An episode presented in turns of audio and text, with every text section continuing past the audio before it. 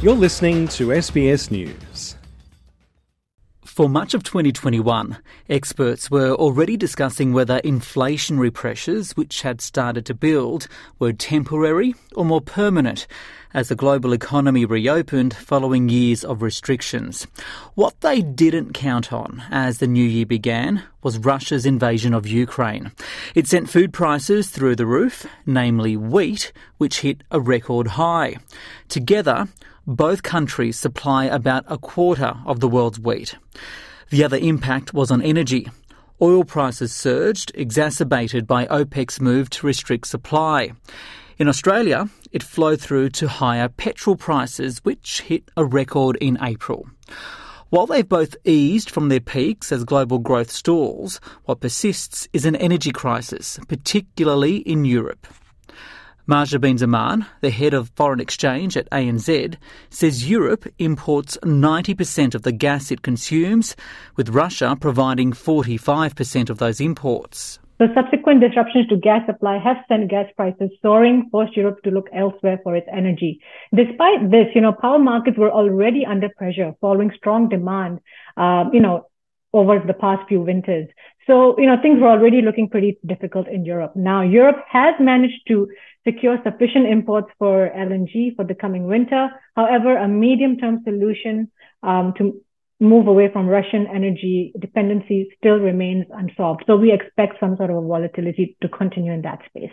The combination of rising food, energy, and petrol prices contributed to booming inflation around the world. In Australia, it surged to its highest since 1990 at an annual rate of 7.3%.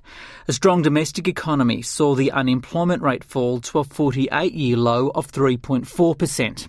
Still, Shane Oliver, chief economist at AMP Capital, says it hit consumers pretty hard because wages growth failed to keep up with inflation. Look, I think the good news for the year ahead is that inflation uh, will have peaked. Uh, we think it's actually peaking this quarter, and the, the, the last spurt higher is mainly driven by higher energy prices. But as we go through next year, we're going to see more evidence that inflationary pressures will start to abate. We're already seeing that, for example, in the US. Uh, we're seeing supply imbalances start to return to normal. Uh, we're seeing lower costs for transport.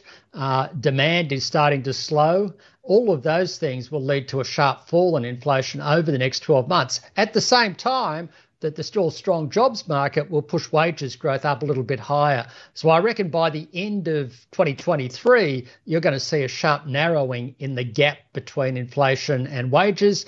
And there is some chance that wages growth may have even pushed up slightly above the rate of inflation. That should be good news for borrowers who've had to bear the brunt of the Reserve Bank's strategy of combating rising consumer prices by lifting official interest rates from an emergency rate of 0.1% in May to 3.1% in December. That's the fastest rate of interest rate rises in decades, unwinding 10 years of declines in just eight months. As banks passed those rates onto their customers, mortgage repayments on variable rates soared and it restricted the amount home buyers could borrow by as much as 27%. That in turn saw property prices pull back from record levels.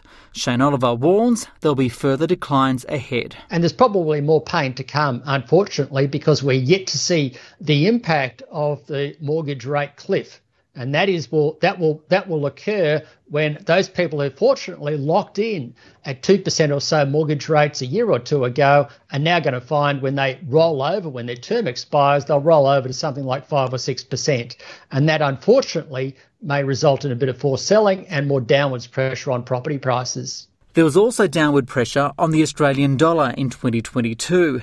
It traded as high as 75 US cents earlier in the year and as low as 62. That's a 22% range, more than the average over the past 30 years. While the world flocked to the US dollar as interest rates there rose, China's COVID restrictions for much of the year slowed its economy. Mahjabeen Zaman says that went on to reduce demand for commodities and iron ore, which is linked to the Australian dollar. But the Aussie has rebounded from a low of 62 to 67. Going forward, we think that the Aussie dollar will appreciate um, dollar dominance theme has reduced. Um, global risks are waning. And the best part, news of China reopening will be supportive.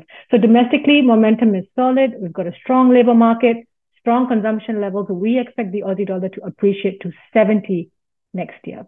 That, however, may be little comfort for travellers wanting to go overseas in the new year, with international flight prices currently sitting at 15 year highs.